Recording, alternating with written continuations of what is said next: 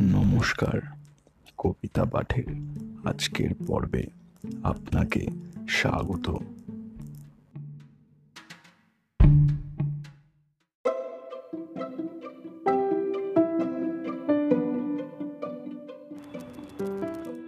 আজকে আমার নিবেদন কবি সুকুমার রায়ের বিখ্যাত কবিতা নোট বই।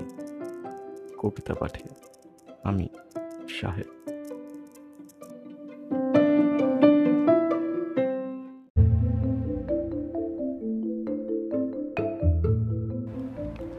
এই দেখো পেন্সিল, নোটবুক এ হাতে, এই দেখো ভরা সব কিলবিল লেখাতে। ভালো কথা শুনি যে চটপট লিখিতায়, ফড়িংয়ের কটা ঠ্যাং, আর শুলা কি কি খায়? আঙুলেতে আঠা দিলে কেন লাগে চটচট? কাতাকুতু দিলে গরু কেন করে ছটফট? দেখে, শিখে, পড়ে, শুনে, বসে, মাথা খামিয়ে নিজে নিজে আগাগোড়া লিখে গেছি আমি। কান করে কটকট, ফোড়া করে টন টন ওরে রামা ছুটে আয়, নিয়ে আয় লণ্ঠন।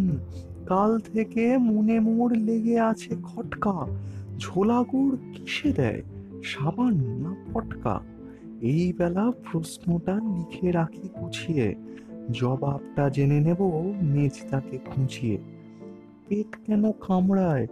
বলো দেখি পারকে। বলো দেখি ছাঁচ কেন জোয়ানের আড়কে? তেজপাতে তেজ কেন?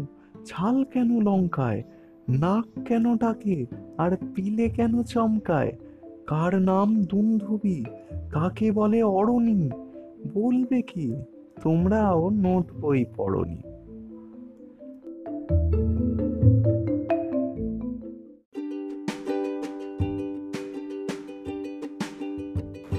শ্রোতা বন্ধুদের কাছে অনুরোধ। অবশ্যই জানিও কেমন লাগছে আমার কবিতা পাঠ। আর শেয়ার করতে কিন্তু ভুলো না। তোমার শেয়ার আমায় পৌঁছে দিতে পারে বহু মানুষের কাছে। এছাড়াও আমার আপকামিং এপিসোডসের আপডেটস পেতে সাবস্ক্রাইব করো আমার চ্যানেল ধন্যবাদ।